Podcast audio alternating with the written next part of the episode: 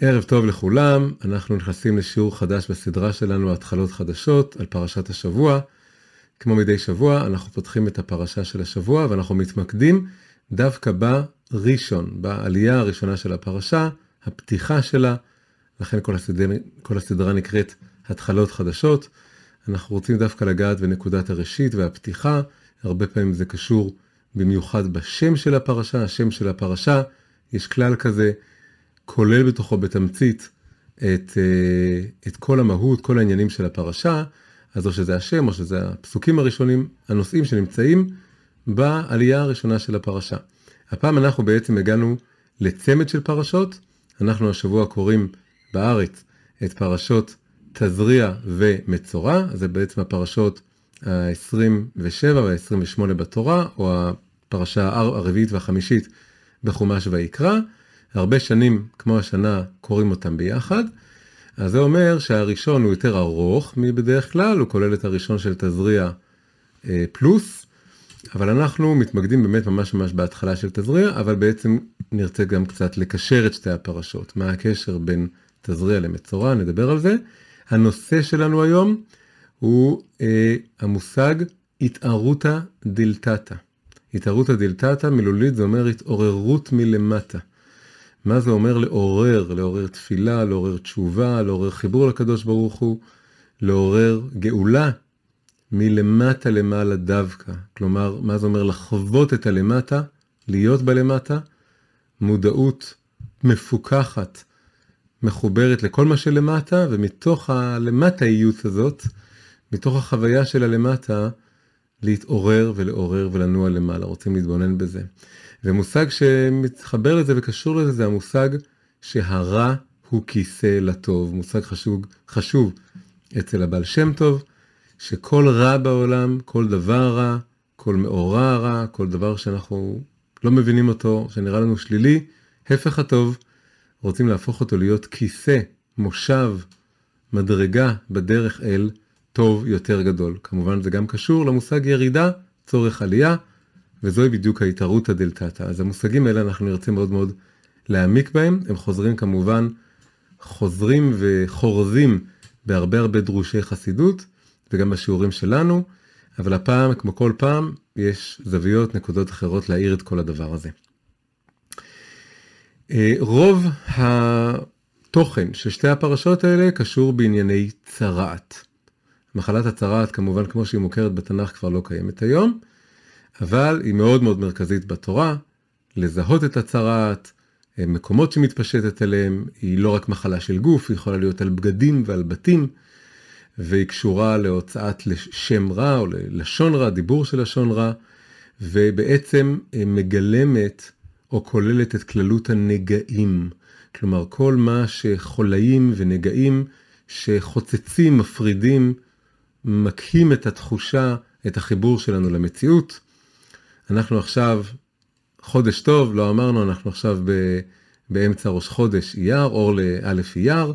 אייר, דורשים את זה, את המילה אייר, את השם אייר, אני השם רופאיך, שנאמר לעם ישראל במראה, שהיו מים מרים, שהשם הפך למתוקים. ההמתקה הזאת, סביבה נאמר המושג, אני השם רופאיך, אז המחלה העיקרית בתורה היא צרעת, אנחנו נכנסים לחודש של רפואה, אז רוצים להתבונן בדבר הזה. אבל לפני, אנחנו הרי עסוקים בהתחלה, בראשון, לפני שמגיעים לכל נושא הצרעת והמצורע והדינים שלו ואיך לרפא אותו וסוגי הצרעת, אנחנו מתחילים עם דבר שנקרא זאת תורת היולדת. זה הפסוקים הראשונים מההתחלה של פרשת תזריע, זה אה, הריון ולידה, אישה כי תזריע וילדה זכר.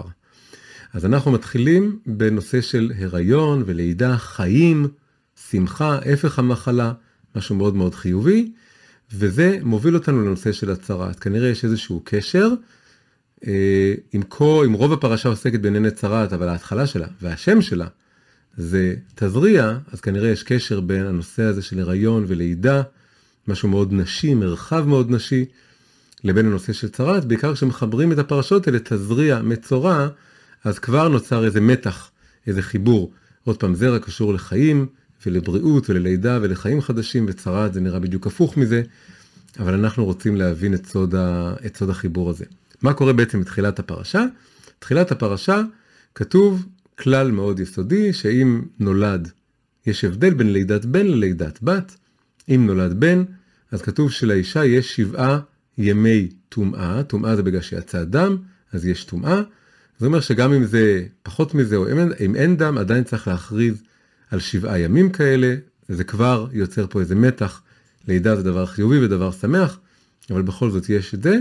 אבל אז לעומת זאת באים אחרי זה 33 ימי טהרה. גל ימים, כמו גל עיניי והביט הנפלאות מתורתך, גל זה דבר יפה, גל ימים של טהרה, גם אם יש דם באותו זמן, זה לא משנה כלום, יש ימי טהרה. לעומת זאת, אם נולדת בת, הכל נהיה כפול שתיים. במקום שבעה ימי טומאה יש 14 ימי טומאה, שבועיים, ובמקום 33 ימי טהרה אחרי זה, יש 66 ימי טהרה, הרבה הרבה מאוד זמן של טהרה. טהרה זה אומר שהאישה היא לא נידה, והנגיעה מותרת, והכל שמח. ויש פה איזה כוח מעניין, שמשהו בזה שאישה יולדת, אישה דווקא, הכל נהיה עוצמתי יותר. גם המשך של הטומאה נהיה יותר, וגם המשך של הטהרה, שבכל מקרה הוא הרבה יותר, גם הוא נהיה, הכל מכפיל את עצמו. מגל ימים זה הופך להיות גלגל ימים, זה הופך להיות 66 ימים של טהרה. אז זה הנושא של ההתחלה, מוזכר שם גם נושא הברית מילה. ו, אה, ואז כמו שאמרנו זה עובר לנושא הזה של, ה, של הצהרת. אז אנחנו רוצים טיפה גם להבין את החידה הזאת, מה פשר ההכפלה הזאת פי, אה, פי שתיים. עכשיו נתחיל בלהתבונן בביטוי הזה, אישה כי תזריע. יש לו פשט פשוט, ויש לו אחרי זה מה שחז"ל עשו איתו, וזה נורא נורא מעניין מה שקורה במעבר בעצם בין שני הדברים האלה. המובן הכי פשוט של הביטוי הזה, אישה כי תזריע וילדה זכר, ואחרי זה גם יש אפשרות שיולדת נקבה, זה אומר שהיא בעצם נזרעת. הזרע של הבעל, של הגבר, נקלט אצלה. אישה כי תזריע, הכוונה היא שהיא מתעברת, שנכנסת להיריון, ואז היא יולדת זכר או שיולדת נקבה. אז זה הפשט. ו, אה, ואז מאוד ברור שהזרע פה זה לא שלה, מה פתאום שלאישה יש זרע בכלל, אישה אין זרע, זרע זה אצל גבר, והיא קולטת אותו, מתעברת, ואז יולדת זכר או נקבה, ועל זה הנושא הזה עוסק. אבל לחז"ל יש עוד פירוש, עוד קריאה לעצם הביטוי הזה, וזה עוד פעם, זה שם הפרשה, זה דבר חשוב. מה זה אומר, אה, הביטוי הזה, אישה כי תזריע. אז הם מפרשים שאישה כי תזריע קשור למה שנקרא הגמירה או הסיפוק של האישה בזמן הזיווג. כלומר, כמו שאצל הגבר שהוא מגיע אל הסיפוק שלו, אז, ומעבר את האישה, אז יוצא זרע. אז כביכול באותו, בדיוק באותה צורה, ככה לפי חז"ל, ככה זה נשמע, גם לאישה יש דבר שהיא מזרעת. חז"ל מדברים על זה שהאיש מזריע, והאישה מזרעת. עכשיו זה נורא נורא מעניין, כי זה לא מובן מאליו, לכאורה אנחנו לא, לא רואים שיוצא זרע לאישה, ומה זה ההקבלה המשונה הזאת, שני הביטויים האלה ביחד, שהאיש מזריע והאישה מזרעת.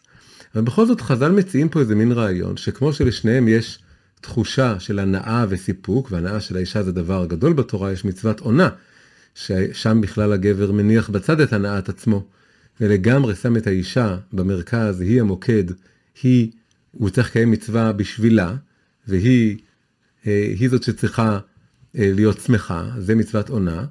אז כמו שיש את שני הדברים האלה, כך גם יש כביכול כל אחד מהם אה, מזריע, מוציא איזה זרע באותו רגע של שיא, בייחוד הזה. אז עכשיו, עוד פעם, זה נראה משונה, אבל בעצם, כמו שאנחנו יודעים היום, אבל זה ידע מאוד מאוד מאוחר, זה לא לגמרי משונה. אמנם האישה לא מזריעה במובן שהגבר מזריע, אבל באמת לאישה יש זרע, יש לה ביצית. הביצית והזרע זה שני תאי הרבייה, מה שנקרא גמטות בביולוגיה, כן? תאים מיוחדים, תאי רבייה, שכל אחד כולל חצי מה-DNA של הוולד שהיא הולך לצאת מזה. אז במובן הזה בהחלט יש לאישה זרע. יש לה את הביצית, בתוך הביצית יש גרעין, בתוך הגרעין יש 50% מה-DNA, וזה המקבילה של הזרע הגברי. אז אה, החיבור של שני הזרעים האלו הוא באמת מה שיוצר את הילד. צריך פה מעין הזרעה מצד שני הצדדים. למה זה מעניין? זה מעניין כי זה דבר שלא היה ידוע בימי קדם. יש פה איזה מין מעין אינטואיציה או מעין אה, חוש כזה שחז"ל מביעים אותו בעצם הלשון הזה, איש שמזריע, אישה שמזרעת, שאפשר להגיד שפה רואים שבתורה יש איזו התנוצצות, כמו שלית מילתא דלא רמיזה באורייתא, אין דבר שלא רמוז בתורה, רואים שהתגלית המדעית המאוחרת, שה-DNA נוצר 50-50 מה, מהבעל ומהאישה, הוא, אה, יש לו איזה מין יסוד, איזה רמז בתורה, זה דבר מאוד יפה.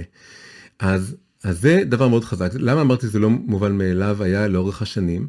כי הרבה שנים היה, גם ביהדות, גם מחוץ ליהדות, זיהוי מאוד ברור, שהמושגים זכר ונקבה, גבר ואישה, אבא ואימא, קשור למושגים הם, אה, חומר וצורה. מה הכוונה? הכוונה הייתה שהחומר הוא נקבי והצורה היא זכרית. החומר זה חומר הגלם, זה המציאות, זה הדבר הנקבי, והצורה זה הדבר הזכרי שבא אה, מלמעלה ו, וצר צורה בתוך החומר. זה כמובן קשור לדואליות הרבה יותר בסיסית שיש בין הבורא לבריאה. הבורא והבריאה זה גם צמד של זכר ונקבה, והבריאה היא כמו חומר גלם בהתחלה, והבורא הוא יוצר, הוא גם בורא, ואחרי זה הוא יוצר, במידה שהוא יוצר הוא צר צורה בתוך החומר. עכשיו אם הולכים עם ההקבלה הזאת, עם הרעיון הזה, שהיחס בין חומר וצורה הוא כיחס בין הנקבי לזכרי, היה אפשר לחשוב שהצורה, הצורה זה כמו התכונות ומה שהיום קוראים גנים, זה רק מגיע מהזכר.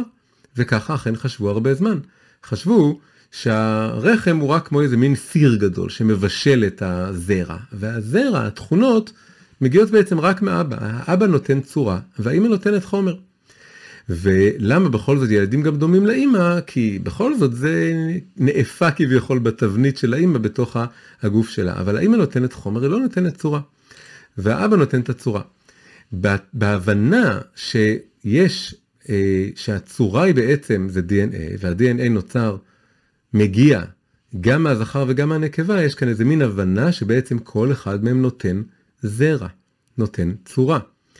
אגב, זה עדיין נכון שהחומר מגיע רק מהאימא. מה הכוונה? תסתכלו על תאי הרבייה, יש לנו זרע וביצית, בזרע יש גרעין וזנב, הזנב בכלל נשאר בחוץ. אז בעצם זה רק גרעין. מה זה רק גרעין? רק צורה. הביצית זה גרעין עם כל מה שמסביב, עם כל החומר שמסביב, הציטופלזמה והמיטוכונדריות וכל מה שיש שם, זה בעצם ההתחלה של הגוף. זה החומר, והגרעין זה הצורה. ואז באמת, הצורה זה האבא והאמא ביחד, הוא נותן 50%, היא נותנת 50%, אבל החומר זה באמת מגיע רק מהאמא. ומהרגע של ההפריה, מהגוף של הביצית הראשונה, ודרך כל הגדילה של העובר בתוך הבטן, שזה מה, מה שהאמא אוכלת ובונה את הגוף של ילד, ועד סוף ההנקה, כל הגוף של הילד נבנה, כל החומר שלו נבנה ממנה. אבל הצורה היא, זה לא רק הוא, כמו שהחומר זה רק היא, אלא הצורה זה 50-50. אז זאת אומרת, זו תגלית מאוחרת, והיא מגיעה, אפשר לומר, עצם ההופעה של התגלית הזאת היא בעצמה חלק מהמושג שאנחנו מזכירים פה הרבה, עליית הנשיות, עליית ההיבט או הצד הנשי של המציאות. אז זה משתקף גם בתולדות המדע בהבנה, בהכרה, שחומר באמת זה האישה מביאה, אבל הצורה זה לא רק הגבר מביא, אלא גם הגבר וגם האישה ביחד. אחרי זה נורא מעניין, זה קצת עונה על החידה של למה כשהאימא יולדת בת, הכל פה מתעצם, הכל פה נהיה כפול, משבעה ימי טומאה ל-14 ומ-33 ל-66. עוד תגלית עוד יותר מאוחרת, אחרי שכבר הבינו את הדבר הזה, ש... ה-DNA הוא מגיע גם מאבא וגם מהאימא בשווה, כלומר שניהם נותנים צורה, צורה שזה הרוח, זה, זה האספקט היותר רוחני כאן, הוא לא בלעדי שייך לאבא ולגבר. היה עוד שלב מעניין, השלב המעניין הבא היה שגם בתוך הביצית ובתוך התא בכלל, לא הרבו להתעסק במה שנמצא מסביב לגרעין. זה בעצם שריד של אותה גישה או תפיסה ש... רק הגרעין הוא מה שקובע, הגרעין זה הצורה, זה הצד הזכרי, זה מה שמעניין. ואמרו כל מה שיש מסביב בציטופלזמה זה רק דברים שעוזרים לגרעין, כי העיקר זה ה-DNA, זה מה שחשוב, זה ה-DNA. אבל יש uh, מדענית אחת מאוד מעניינת, קוראים לה אבלין פוקס קלר. היא מדענית, ביולוגית והיא גם פמיניסטית. אז היא התחילה לחקור את ההיסטוריה של המדע מנקודת מבט של אישה מדענית פמיניסטית. והיא אומרת שבד בבד עם העלייה של המהפכה הפמיניסטית, עליית מעמד האישה, התחיל להתהוות אצל מדענים ומדעניות, אבל היא, היא אומרת שזה קשור. ההתעניינות בחומר, כלומר בציטופלזמה, במה שמסביב לגרעין, בתא. לא רק בגרעין. ההתעסקות בגרעין הייתה עדיין חשיבה זכרית. אבל ברגע שהתחילו להסתכל יותר לעומק, כי הצד הנשי נהיה יותר מפותח ויותר מעניין, גילו דבר מופלא ממש, גילו שיש חומר גנטי גם מחוץ לגרעין. יש עוד צורה, עוד תוכן, רק ב... שהוא רק במיטוכונדריות, הוא בגוף התא. מה זה אומר? זה אומר שרק האימא מורישה את החומר הגנטי הזה.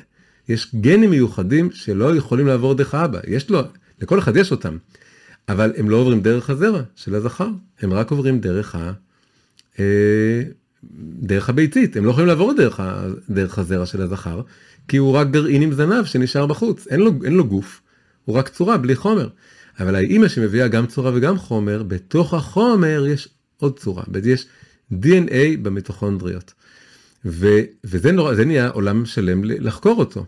ואחד המושגים המעניינים שעלו מתוך הדבר הזה, ובזה אני מסיים את העניינים המדעיים, אה, אה, זה קצת המשך לשבוע שעבר, זה שנוצר מושג בביולוגיה שנקרא חווה המיטוכונדרית. חווה המיטוכונדרית זה מתוך מחקר השוואתי של כל ה-DNA שיש דווקא במיטוכונדריות, כלומר שדווקא עובר רק דרך האימא, אפשר לשחזר את, ה, את חווה כביכול, את האישה הראשונה שכל בני האדם הם צאצאים שלה. אז הם תמיד אומרים לא, זה לא אומר שזה חווה, זה לא אומר שיש אישה ראשונה, היו עוד נשים, אבל הייתה רק אחת שבסוף כולנו צאצאים שלה. ובעצם בעצם זה כמו להגיד מצאנו את ה-DNA של חווה, כן? אבל הם, אז הם קוראים לזה חווה מיטוכונדרית, כמובן שכל מי שמאמין קפץ על זה, אז הם נבהלו, אמרו לא, לא, לא, אל תבינו, אבל מה לעשות, יוצא מזה בדיוק הרעיון הזה, שיש אימא אחת שכולם באו ממנה, ו, ו, ואפשר לראות את השרידים של ה-DNA שלה במיטוכונדריות של כל האנשים בעולם הם מאוד מאוד דומים. וזה סתם דבר מאוד מעניין. עכשיו, למה זה מתחבר למה שאמרנו על החידה הזאת מתחילת הפרשה?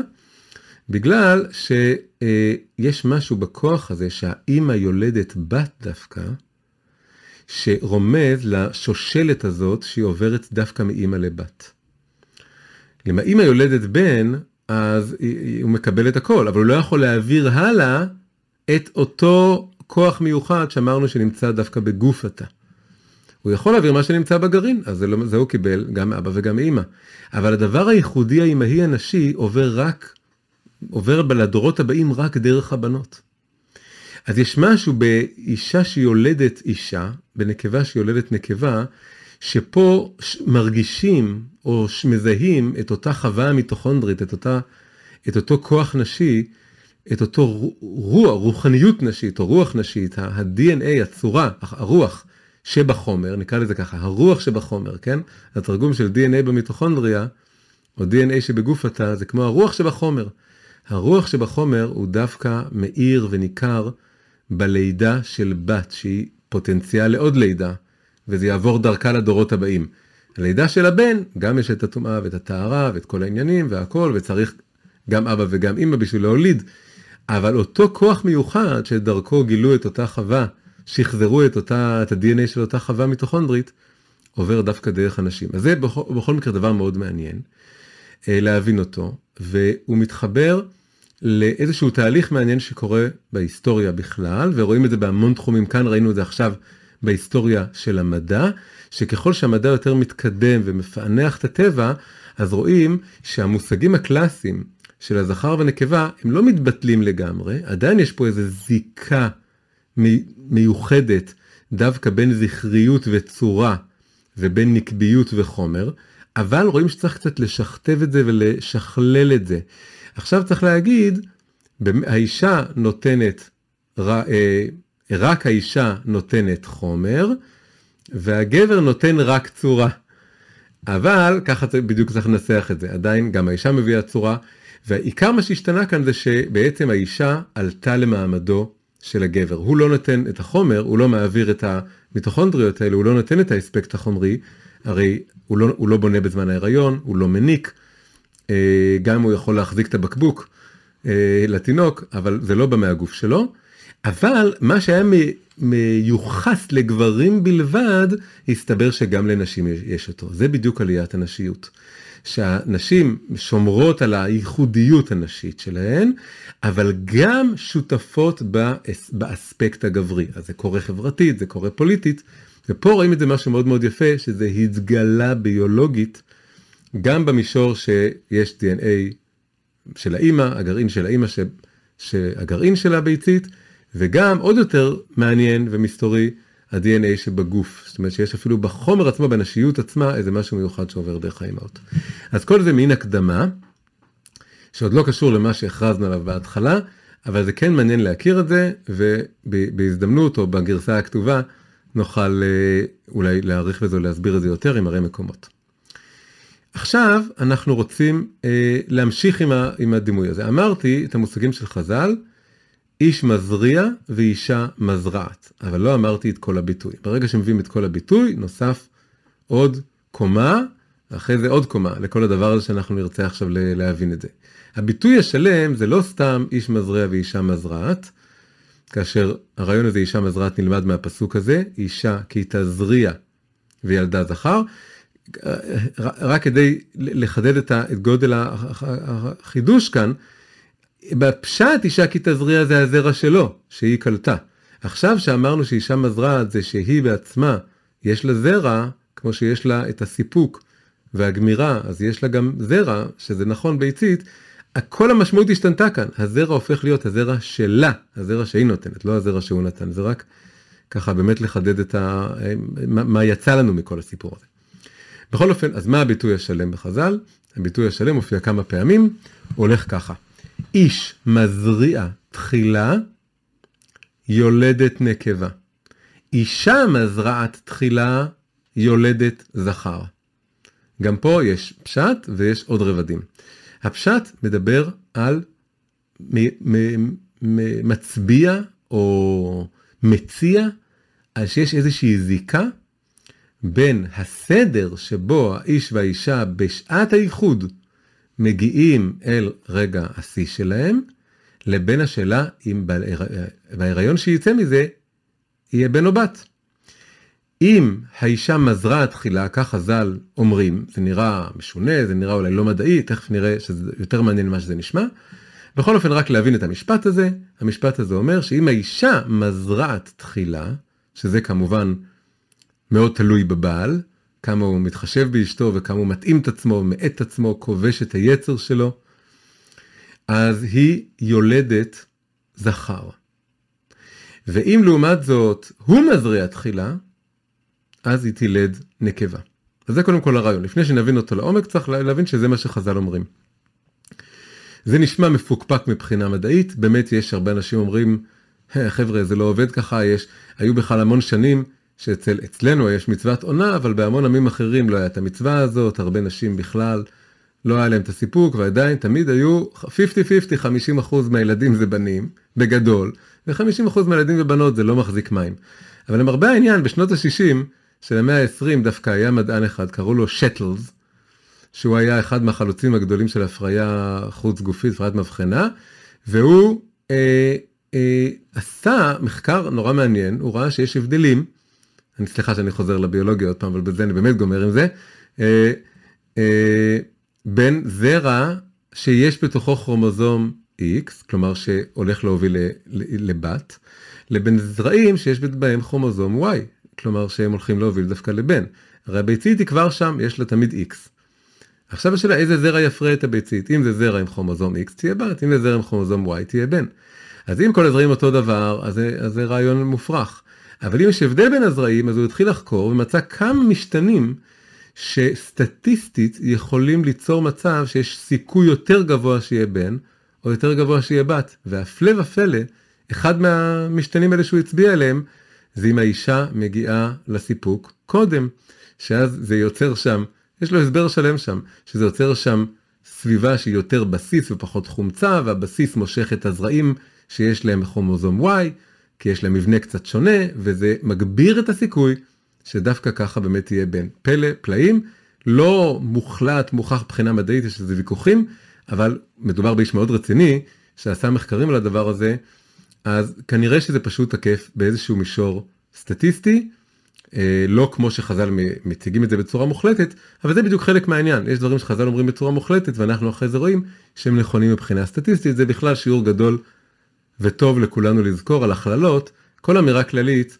היא תמיד סטטיסטית, היא לא באמת באה לחול על כל המקרים. בכל אופן, אנחנו לא ערוץ הידברות, אנחנו לא רוצים רק, הנקודה פה זה לא להראות שחז"ל צדקו וידעו, זה לא מעניין אותי.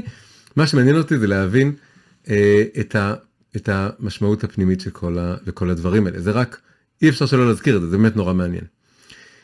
במובן עכשיו יותר עמוק, עכשיו רוצים להבין מה זה ההבנה החסידית של הרעיון הזה. מה זה אומר איש מזריע תחילה, אז יולדת נקבה, ואישה מזרעה תחילה אז יולדת זכר.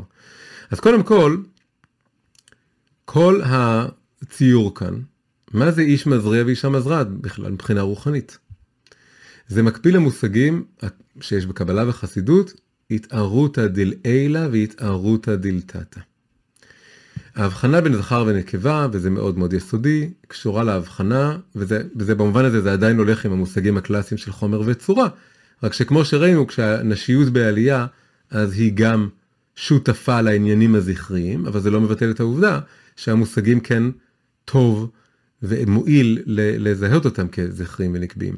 בכל אופן, ההקבלה הקלאסית היא שכמו שיש, הקדוש ברוך הוא לא זכר ולא נקבה, הוא גם זכר וגם נקבה, אבל ברגע שהוא בורא את העולם, אז העולם הוא בבחינת הבריאה, היא בבחינת נקבה, והקדוש ברוך הוא בבחינת זכר, לכן מתארים אותו כזכר. אחרי זה גם משתקף בזוגיות של מה שנקרא קודשא בריחו ושכינתי, הקדוש ברוך הוא במידה שהוא מופיע כטרנסצנדנטי, מופיע מעל המציאות, לבין האספקט הנקבי שלו, הנשי שלו, ששוכן במציאות. ואיפה הוא שוכן? הוא שוכן במשכן שבונים לו עם ישראל, כנסת ישראל, אז מכאן שבעצם יש לנו כאן בורא ובריאה, קודשא בריחו ושכינתי, הקדוש ברוך הוא כפי שהוא מעל הבריאה וכפי שהוא בתוך הבריאה, ואחרי זה גם הקדוש ברוך הוא והש... וכנסת ישראל. כל אחד מהצמדים האלה יש לו תנועה אל השני. אז איש מזריע, הביטוי הזה בחז"ל איש מזריע, זה כאן תנועה מהקדוש ברוך הוא אל הנקבה, ולכן הוא יולד את הנקבה.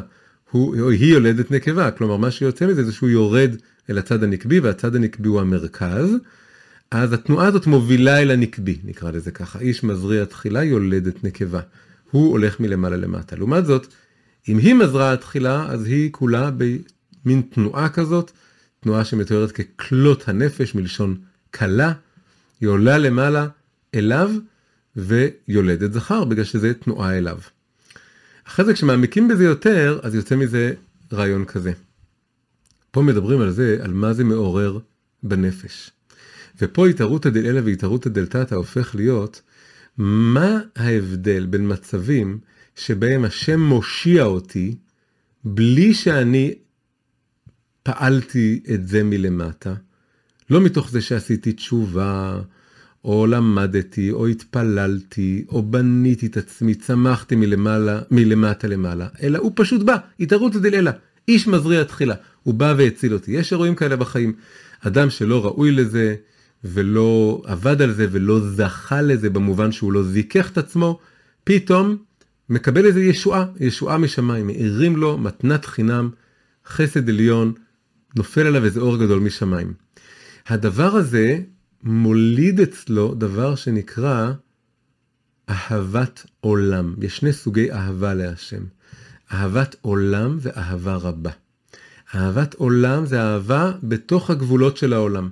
הוא מרגיש בתוך העולם, וזה נקרא אהבה נקבית יותר, והוא, אה, זה מעורר אצלו, וואו, הוא נורא מתפעל, הקדוש ברוך הוא בא והתגלה אליו, הוא בא ונתן לו מתנה, בא והאיר אותו, אבל זה רק מוליד אותו או מוליד בתוכנו סוג של אהבה או סוג של מציאות שהיא עדיין רק נקבית במובן שאני אני עדיין נשאר רק כלי, רק מקבל, לא משפיע. איש מזריע תחילה, הקדוש ברוך הוא בא משפיע מלמעלה, אז אנחנו מקבלים ומתעברים וצמח, וצמחים, צומחים מזה, גדלים מזה. אבל, אני, אבל זה עדיין מדגיש לנו שאנחנו פה למטה נתונים לחסדיו, זקוקים לו, ורק בגדר מקבלים. וזה נקרא אהבת עולם, זה אהבה בתוך העולם שלי, בתוך המציאות שלי, הגבולות שלי, לא עליתי מעל העולם שלי. לא, לא התחברתי משהו יותר גבוה, כי אני לא פעלתי על זה. ירד איזה אור מלמעלה, ואני אומר תודה רבה איזה יופי, אבל אני נשאר, אה, אני נשאר רק מקבל. לעומת זאת, כשמגיע שפע מלמעלה, מתוך התערותא דלתתא, שאדם מתאמץ ולומד ומתמודד ו... ונופל וקם ועובר את כל מה שהוא צריך לעבור ובונה את עצמו מלמטה למעלה, אז הוא מתחבר לסוג של אהבת השם שהיא לגמרי כבר מוציאה את עצמו מעצמו. זה נקרא אהבה רבה. אהבה רבה זה לאהוב את השם בלי קשר לכמה זה מאיר לו, לא מאיר לי, אני לא מרגיש את עצמי כמקבל, אני כביכול מרוכז בו, אני מרגיש אותו בתור משהו טרנסצנדנטי, לא אימננטי, לא בתוך המציאות שלי, אלא משהו, אני, בזכות העבודה מלמטה, אני בסוף מתחבר אליו ברמה יותר גבוהה. נגיד את זה בצורה כזאת, אם אמרנו שהמציאות, הבריאה, זה נקבה, הקדוש ברוך הוא זה זכר, אז אם הוא בא אלינו, אנחנו נשארים בתוך הבריאה, אנחנו נשארים נקבה, איש מזריע תחילה, הנקבה יולדת נקבה, ואנחנו נשארים בתוך גבולות המציאות. אז אנחנו עסוקים בעצמנו, בנו, במציאות, איזה יופי שהעולם שלנו נהיה יותר יפה ויותר מאיר. אבל אם אנחנו עושים את ההתעוררות הזאת מלמטה למעלה, אנחנו יכולים להגיע למצב שאנחנו מרגישים אותו, את הזכר, את הקדוש ברוך הוא. דבקים בו, הוא מתגלה אלינו, יש איזו עוצמה של גילוי. אז העוצמה הזאת של הגילוי נקראת זכר, כי הקדוש ברוך הוא, באשר הוא טרנסצנדנטי זה זכר, אבל כל זה קרה מתוך אישה מזרה תחילה, מתוך ההתעוררות הנשית הנקבית למטה. אז יש פה משחק נורא מעניין, שבסוף היעד היותר גדול כאן, כמו שפעם כאילו היו תמיד מאחלים שיהיה בן זכר, כן? והיום כבר לא עושים את זה, כי אוהבים גם את הבנות ורוצים את הבנות, אבל מבחינה, כשעושים את ההפשטה הרוחנית הזאת, אז אכן להוליד זכר זה דבר יותר גבוה, במובן שזה מוציא אותי מהמציאות של העולם שלי, מהרגשה של עצמי כמקבל ומגלה לי את האלוקות הטרנסצנדנטית הזכרית יותר מאשר במדרגה של רק אה, אהבת עולם או מדרגה של לבוא מלמטה. אבל, אבל, אבל משחק פה הוא כזה, אז למרות שהזכר פה, החוויה הזאת או ההערה הזאת היא יותר גבוהה, היא רק בזכות התערותא דלתתא, כלומר התעוררות נשית, כלומר אני חייב להיות מאוד נשי בשביל זה. אז זה הולך ביחד, הרצון להגיע לחוויה שהקדוש ברוך הוא באשר הוא מעבר לעולם, מחוץ לעולם, הפנים שלו, העצם שלו, ככה זה נקרא, עצמיות של השם, מתגלה אליי, זה נקרא דבר זכרי. לא כפי שזה מאיר בבריאה, הקדוש ברוך הוא שמעל השכינה, לא כפי שהוא שוכן במציאות. אז זה, אז זה נשמע שהזכר פה זה העניין, אבל זה חוויה שמושגת רק דרך התערותא דלתתא. זה אומר שכולנו צריכים ללמוד איזה סוד של נשיות, של עלייה נשית, של צמיחה מתוך מקום נשי. ועליית הנשיות לאורך ההיסטוריה זה שהדור שלנו והעידן שלנו נהיה יותר נשי, וגם גברים צריכים לפתח את הצד הנשי שלהם. כל החסידות בעצם היא ניסיון ללמד גם גברים לעשות עבודה נשית של התערותא דלתתא. זה מה שמוביל אל היולדת זכר, כלומר, משיגה מתחברת לקדוש ברוך הוא באשר הוא זכר או טרנסצנדנטי או מעבר למציאות. אז זה, אה, אה, ו, וכמובן נוסיף, כן, עוד דבר כאן, מה שהיא אומר יולדת זכר, זה גם קשור לזה שהאישה נהיית משפיעה, זה, זה הרעיון שאמרנו בהתחלה, שהאישה היא מזרעת תחילה, היא צריכה להיות בעצמה לעורר ולהשפיע, לא להיות רק בעמדה פסיבית, עמדה רק של חומר או רק של מקבל או רק של מציאות, אלא יש פה איזו תנועה והשפעה נשית שבסוף מגיעה למקום יותר גבוה. עוד פעם, זה הכל קשור בזה שאנחנו יותר מעורבים בסיפור. אנחנו לא רק פה למטה, והשם גואל אותנו, והשם מציל אותנו, והשם משפיע עלינו מלמעלה, שזה זכר מזריע תחילה, איש מזריע תחילה, שאז אנחנו הולכים איתו ושמחים, אבל לא באמת מתעלים כתוצאה מזה, לבין מציאות שאנחנו כאן נוכחים ומחוברים ומרגישים ועולים מתוך החוויה הנשית הזאת. ואז מגיעים אל, ה, אל היולדת זכר. עכשיו אמרנו שנחבר את כל הנושא הזה, מה הקשר בין תזריע למצורע, או בין הנושא של ההזרעה, ההיריון, עם כל הדבר הזה שעכשיו למדנו מתוך אה, אישה כי תזריע, לבין, אה, לבין הנושא של צרעת. אז פה זה עולה מאוד יפה מתוך ההסתכלות בשורשים האלה. זרע ו, ו, וצרה, כן? זין ריש עין וצדיק ריש עין. הם מאוד מאוד דומים. חוץ מזה ששתי האותיות האחרונות משותפות, זין וצדיק הם נקראים, הם אותיות דומות וקשורות, פונטית, הן קשורות לאותיות שמבטאים דרך השיניים. יש דבר שנקרא ה' מוצאות הפה, שזה השפתיים והשיניים והחך והגרון והלשון, והאותיות מתחלקות לאותיות שיותר קשורות בלשון ויותר בחך ויותר בשיניים. והאותיות של השיניים, בין השאר, זה בעצם זה זין וצדיק ושין וסמך. הזין וצדיק זה קרובות משפחה, הן אותיות שפונטית קשורות. אז יש קשר חזק, יש פה איזו שריקה כזאת בזין ובצדיק, ששני השורשים האלה מאוד מאוד קרובים.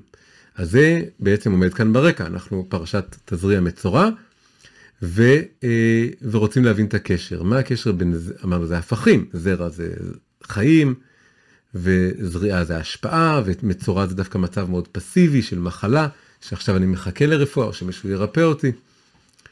מה הקשר? אז נתחיל באותיות המשותפות של הריש עין.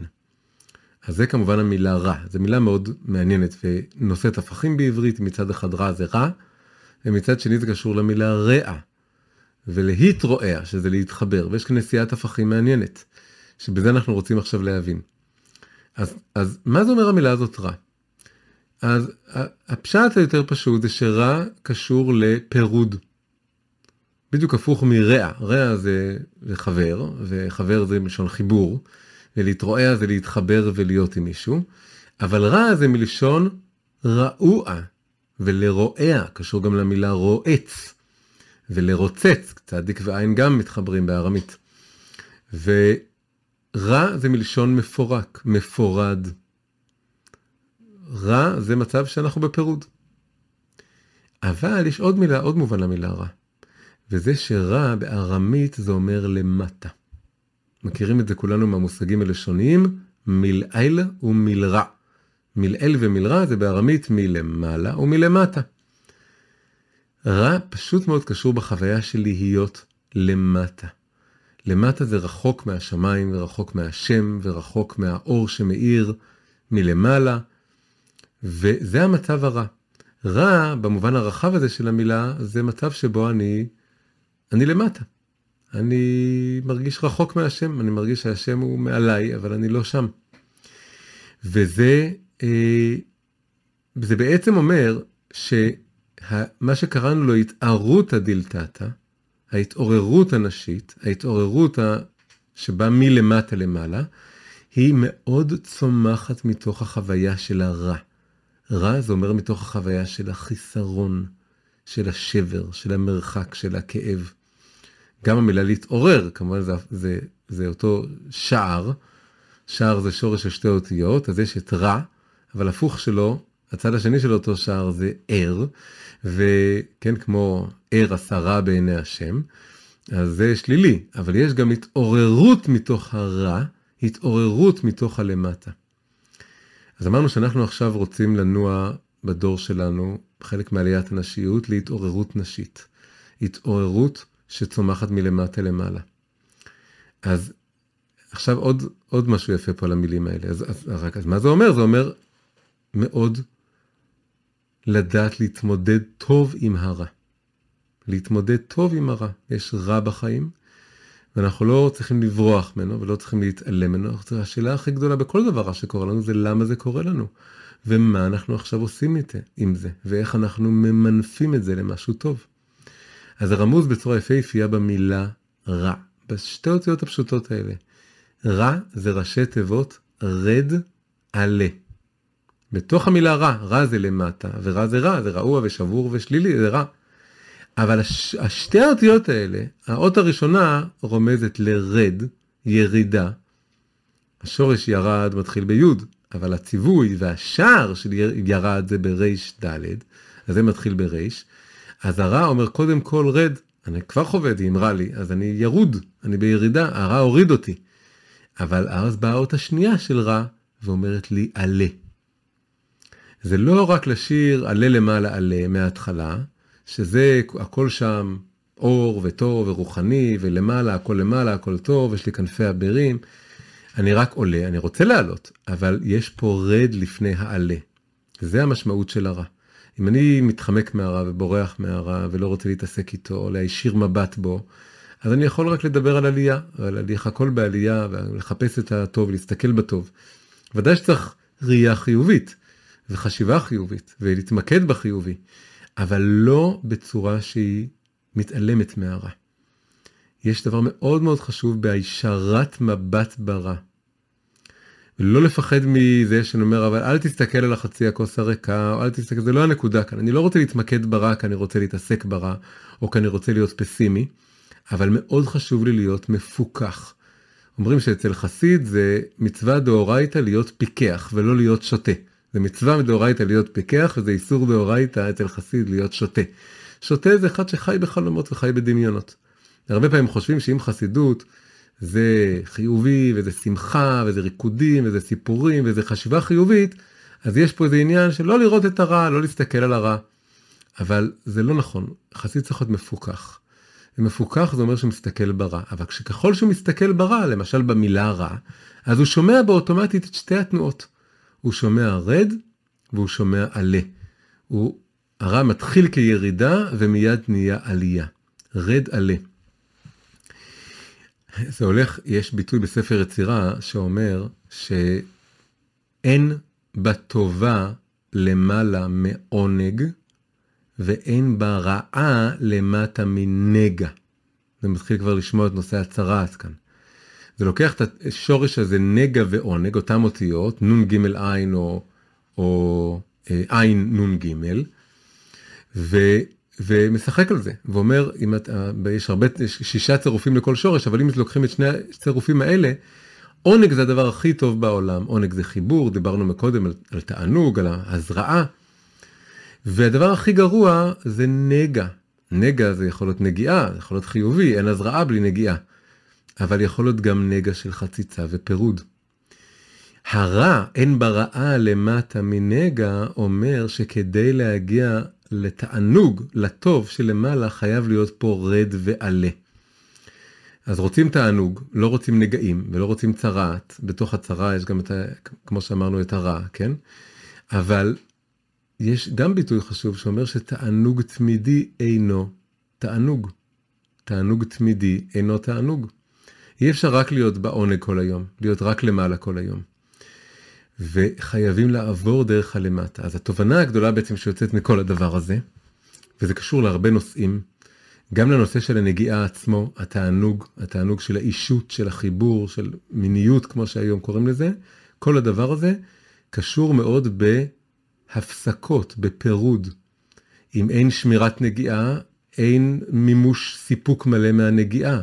אם אין גבולות או הרחקות, אין גם דרך טובה לחוות את הקירוב, בגלל שהקירוב, ההתקרבות, החיבור, הוא נופל בכשל הזה של תענוג תמידי שאינו תענוג. דווקא הגבולות והמסגור והריחוק וההגבלות מאפשרים, שהם כאילו איזה משהו של רע, משהו שקצת נגע, קצת חציצה, בעצם מאפשר את התיקון והמימוש והשלמות של הנגיעה. אני אגיד את זה בצורה הכי הכי שלמה ויפה. הרע, הירידה, הנפילה, החוויה של הרע, הישרת המבט ברע, זה מה שמאפשר לרענן את הטוב.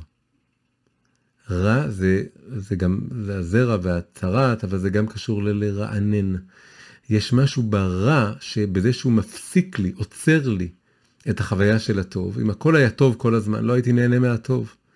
וכל הרע במציאות והרע בחיים, הנפילות האלה, ההפוגות האלה, זה כמו שפתאום אומרים, אמרנו שיש, גם בנולד בן, גם בנולד בת, יש זמן של טומאה וריחוק ופירוד, שזה אומר מעין נגע וחציצה בין בני הזוג, אבל אז מקבלים אחרי זה הרבה הרבה ימים של uh, טהרה, והם יותר גדולים, יותר רבים ויותר גדולים. אז ככה בכל תחום בחיים יש משהו בזה שהרע, שקורה לי משהו רע, שיש לי חוויה שלילית, שהדברים לא מתממשים, שאני בנפילה, בלמטה הזה של הרע, שאני צריך להתבונן בזה בצורה, אוקיי, הרע הזה בא לרענן לי, ליצור לי התחדשות בתוך הטוב. אני, הנפילה מאפשרת איזה מינוף, איזה כמו, כש, כששלחו חלליות לירח, ואז החלליות צריכות לחזור, אז הם היו, בעצם השתמשו בגרביטציה של הירח כמו קטפולטה כזאת. השתמשו בכוח הצנטריפוגלי, התחברו למסלול של הירח וממנו גם עפו בתנופה קטנה. זה דרש לעבור בצד האפל של הירח, מה שנקרא, בצד שלא, אף פעם לא רואים אותו בכדור הארץ, הוא תמיד בא מאחורה, גם לא היה קשר רדיו. האסטרונאוטים היו צריכים להיות בהפעלה מוחלטת, תרתי משמע, לא לראות את הארץ, לא לשמוע את הארץ, לא להיות בקשר עם הבסיס ביוסטון. ו... אבל זה אפשר את הקטפולטה הזאת לשיבה הביתה. אז אותו דבר כאן, יש את הדימוי הזה שהרע מרענן את, את, את החיבור לטוב. אז זה מה שנקרא הרע כיסא לטוב. הרע כיסא לטוב זה להסתכל על כל דבר רע, וזה פשוט לתרגל את זה ולהתאמן בזה כל הזמן. זה דורש להכיר ברע ולספור את הרע, ולא לנסות כל הזמן להתעלם ממנו או לדבר רק מעליו. יש כיוונים כאלה ביהדות שאומרים, אה, אל תסתכל על זה, אל תחשוב על זה, ויש כיוונים שכל היום מתמרמרים על זה. אבל יש משהו מאוזן ונכון בלדעת לראות את הרע. עכשיו נגיד נדבר על המילים האלה, זה זין רע וצדיק רע. אז זין רע, אפשר עכשיו לקרוא את זה כאומר, זה רע. מה זה זה? זיהוי. זין רע, זה רע, אישה כי תזריע, ההתחלה של פרשת תזריע, שאישה כי תזריע זה בפרט אישה מזרה תחילה, ההתעוררות של האישה דווקא, ראינו שזה הזרע שלה ולא שלו, זה היכולת להיות ברע ולזהות אותו. לזהות אותו זה אומר לתת לעצמך לחוות אותו ולהרגיש אותו. זה אנושי וזה נכון וזה נשי. יש משהו בגישה שאומרת, אה, אין רע, אין רע בעולם. אל תסתכל על הרע שזה בעצם גברי מאוד. ומי שנמצא בנפילה זה לא עוזר לו, זה לא מרים אותו, כי אין פה שום אמפתיה ושום הזדהות ושום חמלה אמיתית על המצב הזה. בשביל זה חייב להיות זה רע, זיהוי של הרע, זה הזרע. וזה באמת מתחבר לאישה כי תזריע, כי זה תנועה מלמטה, מהרע אל הטוב, רד ואז עלה. זה מתחיל מזה רע. אחרי זה השורש של צרע, של צרעת, צדיק רע, מה זה צדיק? אז המילה צדיק, יש, יש מקומות שאומרים צדי ויש מקומות שאומרים צדיק. ודווקא בקבלה מקפידים לקרוא לאות הזאת צדיק.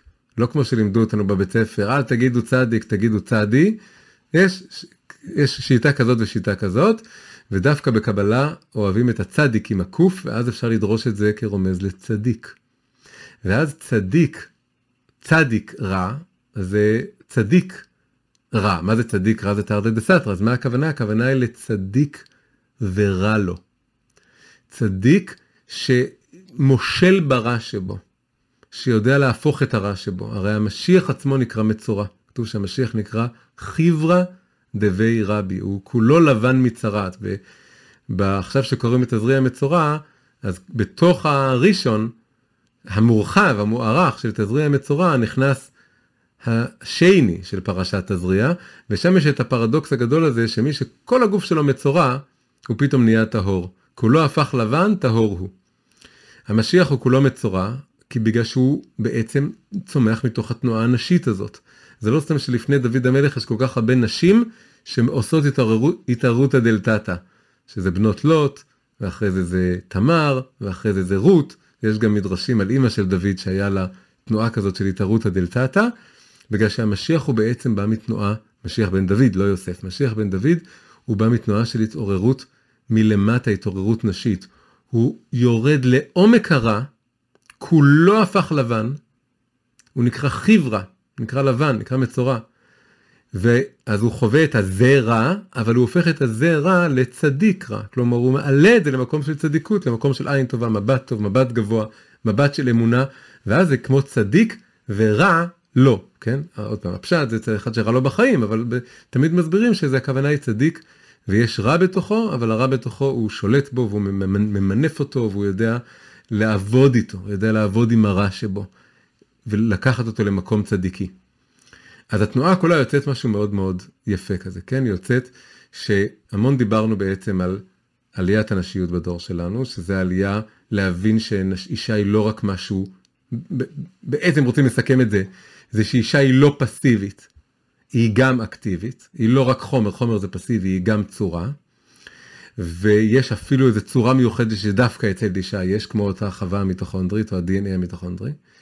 וזה מראה, מתחבר למושג בעצם העתיק, אישה, אישה מזרעת, תחילה, התערותא דלתתא, וזה התנועה המשיחית בעצם, של הגאולה האמיתית והשלמה.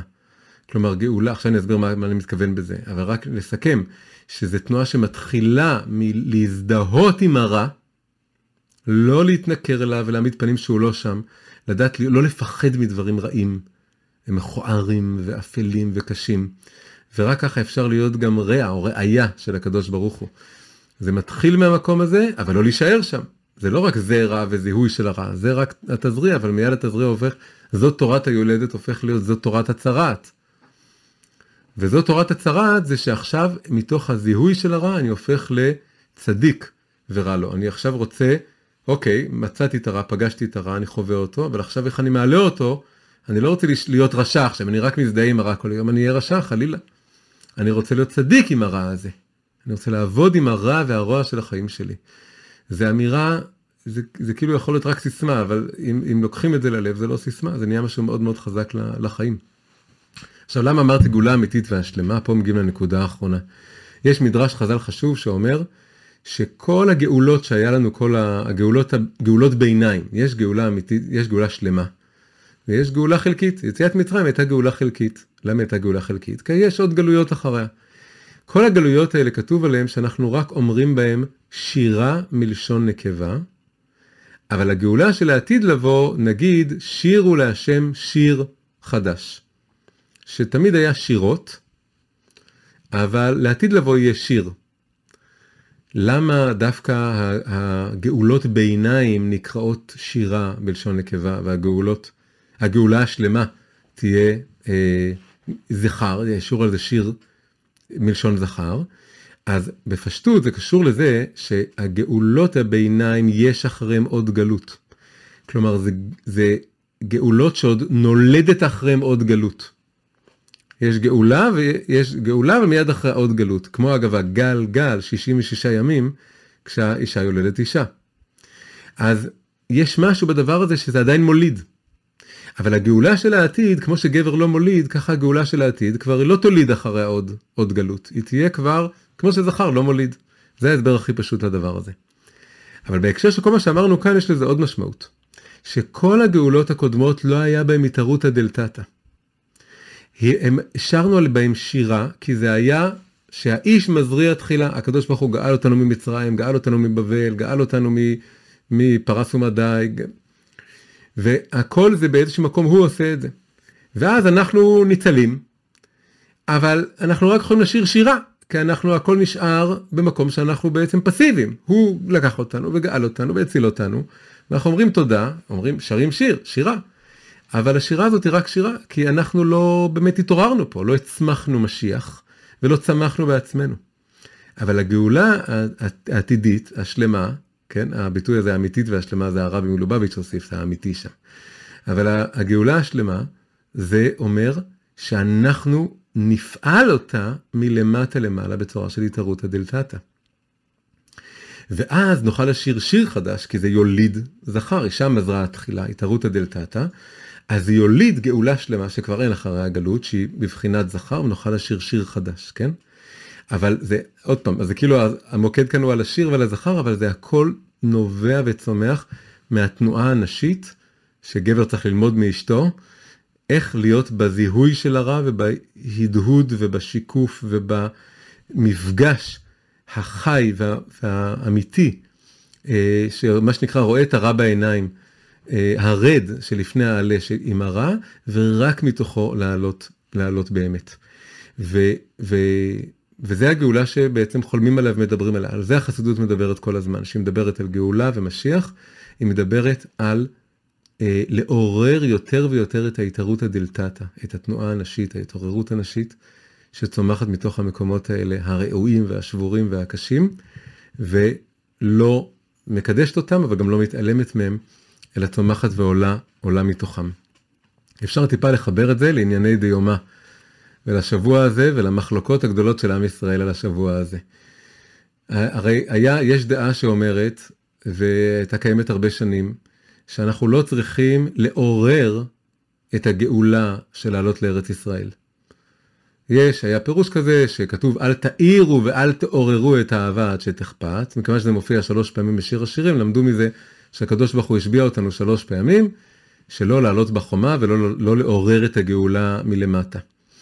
ואז זה באמת אומר שאנחנו נשארים אישה ובגלות ומחכים שהקדוש ברוך הוא יגאל אותנו, ואם הוא היה גואל אותנו בצורה הזאת, אז זה היה כמו הגאולות הקודמות, כלומר זה היינו יכולים לשיר שירה, ו... והיינו נשארים אה, משהו פסיבי, אישה, אישה של פעם בעצם, כן? זה, זה המודל הזה, המודל הזה שאומר שאל תעירו ואל תעוררו את האהבה, זה הנשיות הקלאסית, הפסיבית, שאומרת אני מחכה למחזר, לזכר הקדוש ברוך הוא שיבוא ויגאל אותי. מה שקורה, ועל זה סביב זה כל, ה... כל הסיפור של השיבת ציון בדור שלנו עכשיו, זה שבאמת מתחילה לקרות התעוררות כבר קורית הרבה זמן, התערותא דלתתא. הבעיה היא שההתערותא דלתתא הזאת היא, היא כל, הש, כל הסוגיה כאן, כל המחלוקות גם בתוך הזרמים בעם ישראל, זה איך בדיוק צריך לעשות את זה, איך לעשות את זה נכון. התנועה הזאת של התערותא דלתתא בעצם יכולה להיות ב, בשתי צורות. היא יכולה להיות עצם ההתעוררות מלמטה, אבל בלי היולדת זכר, או בלי התשוקה אל הזכר, בלי התשוקה אל הקדוש ברוך הוא. סתם להתעורר, זה בעצם לנוע למעלה, כל התנועה הזאת נקראת אור חוזר, התנועה שעולה מלמטה. אז זה עולה מלמטה, אבל זה לא מפנה את הפנים למעלה באמת, הפנים עדיין מופנות למטה. זה מצד אחד התערותא דלתתא, וזה דבר מאוד יפה ומרשים ומרגש, וברור לכל מי שמבין את הרעיון הזה שהגאולה העתידית היא שיר חדש, ושיר חדש זה דווקא אישה מזרעה תחילה, ואישה מזרעה תחילה זה דווקא התערותא דלתתא, הוא שמח שהוא רואה התערותא דלתתא. אבל אם זה לא באמת התערותא, במובן שזה לעורר תחת התפוח עוררתיך, אותך הקדוש ברוך הוא, אז, אז זה גם מרגיש לא טוב, מרגיש קצת רע, מרגיש קצת התעוררות מלמטה, אבל התעוררות רעה. ו, ולתקן אותה, להפוך את הרע הזה כיסא לטוב, זה אומר באמת מצד אחד להמשיך את התנועה הזאת של התערותא דלתתא, היא תנועה נכונה, נכון, באמת הפסיביות של הגלות, אולי היא תוביל למין גאולה, אבל זו גאולה שיהיה הכרעות גלות בגלל שהיא תהיה, אנחנו נשאר ילדים בה, נשאר נשים של פעם משהו פסיבי כזה. אז עצם הרצון להביא את זה ביוזמה מלמטה, לזה הקדוש ברוך הוא מחכה, בגלל זה זה הגלות כזאת ארוכה. הגלות הזאת, מה שנקרא גלות אדום, הגלות האחרונה. אבל, אבל זה צריך להיות כמו שמתואר, שזה התשוקה, ההשתוקקות אל, ה, אל הקדוש ברוך הוא. התערותא דלתתא שהיא לא מפנה את, ה, את, ה, את האור חוזר שמחזיר פנים אל הארץ ולא מסתכל על הקדוש ברוך הוא, אלא שבאמת מפנה אליו את הפנים. כל, זה הסיבה שיש כל כך דעות מהקצה אל הקצה, יש חלק שאומרים שזה עכשיו כיסא השם בעולם, כי זה כבר התחלה שהתחלת דגאולה, וכאלה שקוראים לזה מעשה שטן, למה קוראים לזה מעשה שטן, והרבה דעות באמצע, שזה יכול להיות ככה, שזה ניסיון, וזה והשאלה אם עושים את זה, יש כל מיני דעות באמצע, אבל למה אומרים מי שכל כך מגנים את זה? כי הם אומרים שיש כאן, הם רואים דבר אמיתי, שזה לא מחפש את הקדוש ברוך הוא, זה לא רוצה להקים בית להשם, זה רוצה להקים בית, בית לאומי. זה רוצה להקים בית לעצמנו, לא לזה התפללנו וחיכינו וחלמנו ורצינו, זה לא הסיפור. אז נראה שכל בעצם, פה, פה משרת אותנו מאוד הרעיון הזה, שיש פה רד עלה, ויש פה זה רע, זיהוי של הרע, ואז צדיק ורע, צדיק שמעלה את הרע. הזיהוי של הרע זה היכולת לזהות, להבחין בין התערותא דלתתא, שהיא באה עם הפנים למעלה, להתערותא דלתתא שהיא לא באה עם הפנים למעלה, אה, סליחה למעלה, שהיא לא באה עם הפנים לשם, היא לא רוצה את זה, היא רוצה משהו אחר. היא רוצה דווקא לבנות מציאות שהקדוש ברוך הוא דווקא לא יהיה בה. וה, וה, ומה שהיהדות מייצגת לא יהיה בה, וצריך לדעת לזהות את זה. והזיהוי הזה, הפיכחון הזה, מה שאמרנו שחסיד צריך להיות מפוכח, הוא, אם הוא לא יהיה בתמונה, אז, אז לא יהיה את הרע כיסא לטוב. הרע כיסא לטוב זה צריך גם לפעמים לדעת לקרוא לו רע. אם אני חושב שהוא כולו טוב, אני, או רובו טוב, או אני מתעלם מהרע, או אני לא סופר את הרע, אז זה, זה, זה הכל הרבה יותר אופטימי ו, ו, ומשמח ברגע הראשון, אבל לא עוזר ל, ל, ל, ל, באמת להמשך התיקון. המשך התיקון, הרע כיסא לטוב מתחיל מזיהוי של הרע, ו, אבל יחד עם הזיהוי מיד אחריו חושב איך אני עכשיו עובר לצדיק ורע לו, לקחת את כל הצרעת וכל הנתק וכל הפירוד וכל השכחה ולהפוך אותם. הוא לא הפך לבן טהור. אז, אה, וזה כמובן תלוי בנו, כן? יש את השאלה מאיפה זה בא, מאיזה מניע זה בא, ומה עומד מאחורי זה, ולא לדמיין דמיונות על זה, או להשליך על זה את, המ... את התקוות שלי, אלא לדעת לזהות, זה רע, זה למטה, זה לא עם הפנים למעלה, אבל לא להישאר שם, כי זה לא עוזר לאף אחד, וזה לא המטרה. המטרה היא עכשיו כל הזמן רק לחשוב איך עכשיו מהפכים את הרע הזה לטוב, איך הופכים את, הכיס, את הדבר הזה להיות כיסא לטוב. וזה אומר להתחבר לאור של צדיקים, ולאור של הרבה קדושה והרבה טהרה, והרבה מבט מלמעלה, מבט של צדיק, עין של צדיק. שאז באמת זה עין טובה, עין טובה שהופכת, אבל עין טובה צריכה להתחיל מהיכולת גם לראות את, ה, לראות את הרע. אז אה, זה בלי יותר מדי אה, להיכנס ולהכריע, כי אני באמת חושב שהזרמים והכיוונים והמבטים האלה, לכל אחד תופס פה נקודות מאוד חשובות. רק שצריך כולנו לנסות להתאזן בתוך עצמנו. ויש משהו בפרשה הזאת שבאמת מתחבר לשבוע הזה, לאירועים של השבוע, למחלוקות סביב השבוע, ש, שמזמין אותנו לאיזה שילוב של נקודות המבט האלה, שילוב טוב, שיודע גם לזהות את הרע וגם להפוך את הרע להיות כיסא לטוב, שזה המבט של הצדיק, המעבר מה, מהזה רע לצדיק שמעלה את הרע, מתקן את הרע.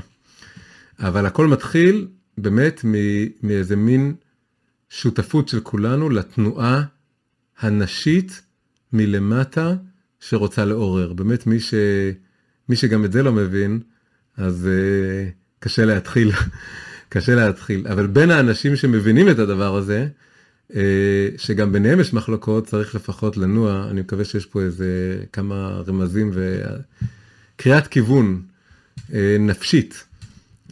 לשלב את המתעוררים מלמטה למיניהם, לשלב ידיים וכוחות ו, ול, אה, ולחשוב ביחד איך, איך לעשות שההתערות הזאת באמת תהיה אישה מזרעת תחילה ויולדת זכר, שיר חדש, גאולה שלמה ושמחה וטובה לכל עם ישראל ולכל העולם.